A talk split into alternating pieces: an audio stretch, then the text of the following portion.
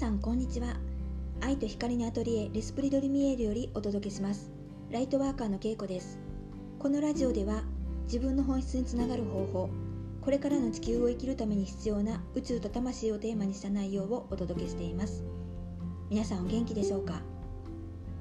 えー、今日はあの昔の手帳を読み返してたとこなんですけど、というのもあのほぼ日手帳っていうのをねあのつけてるんですね。いちにちいちページの、ね、日記帳なんですけど、でちょうど去年の今頃はどんなことを考えてたのかなって思いながら見てたんですけど、まあ、その手帳に書いてた言葉にあの制限っていうねキーワードがあって、でそれを見た瞬間自分の中にまだまだこう制限つけてることが、まあ、あるなって分かったんですね。仕事をしすぎたらいけないとか、まあ、お金を持ちすぎたらいけないとかで、自分にはこれぐらいでいいよねみたいな、なんか枠をね作ってたことに気がついたんですよね。でこういったものってね結構もう前からこう取っ払ってたのでもうないなと思ってたんですけど、あのまだまだこう残ってたみたいでね、あのちょっとびっくりしました。で今日はもう瞑想しながらそれをねしっかりと自分でねあの解除したんですけどね、まあ、こんな感じでもう自分は変わったって思ってても、まあ、何らかの形でまだまだ浮き出てくるものってね誰にでもあるので、こういう感じで日記帳にねあの成長を残していくのってねすごくいいなって思いました。子どものね成長日記のような感覚で自分の成長をこう記していくっていうのもねすごくあの役に立つなってね思ったので、あの、まあ、今日はちょっとシェアしてみました。皆さんもねほぼ日手帳よかったらあのおすすめなので使ってみてください。えー、今日のポッドキャストのテーマは受け取る意識で変わるっていうお話をします。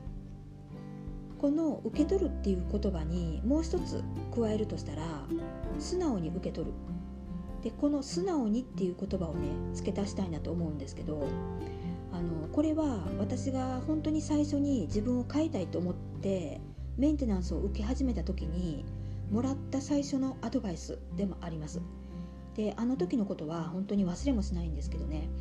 もうなんとかこの状況から抜け出したくって普通の生活をしたくて自分を変えたいって心底思ってた頃なんですけど、でどんなアドバイスもらえるんだろうと思ってあのセッションを受けたんですけどね、まあ、そしたら素直に受け取りなさいっていうのがアドバイスだったんですよ。でこの受け取るっていうのはいろんなことに置き換えてみることができるんですけど、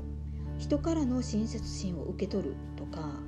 自分が働いた分の対価をお金として受け取るとか、愛を受け取るとか、いろんなものがありますよね。で私は受け取るっていうのも自分の中では拒否してるつもりっていうのはねなかったんですよ。でもあの一番は自分の身近にいる人が言ってくれる一言で、アドバイスとかねサポートとかちょっとした気配りの心とかを全く受け取ろうとしてなかったんですね。でこれに気がついた時にああ自分には素直さが欠けてたんだなって思ったんですね。で甘えることっていうのもあのよく分かってなかったの で, で余計に多分強がってたんですね。でこの自分の生き方のせいでスムーズに人生歩むことができなかったなってことが分かった時に、もし素直に受け取る心があればこんなに遠回りしてなかったよなって思ったんですよ。で実際私のセッションをね受けてくださってる方も受け取ることが苦手な方がやっぱり多くて、で自分ビジネスをしてるのにその分の対価をきちんと受け取れてないとか、あのそういう方って、まあ、本当に頑張り屋さんが多いんですよね。でそこには、まあ、前世からの思い込みとか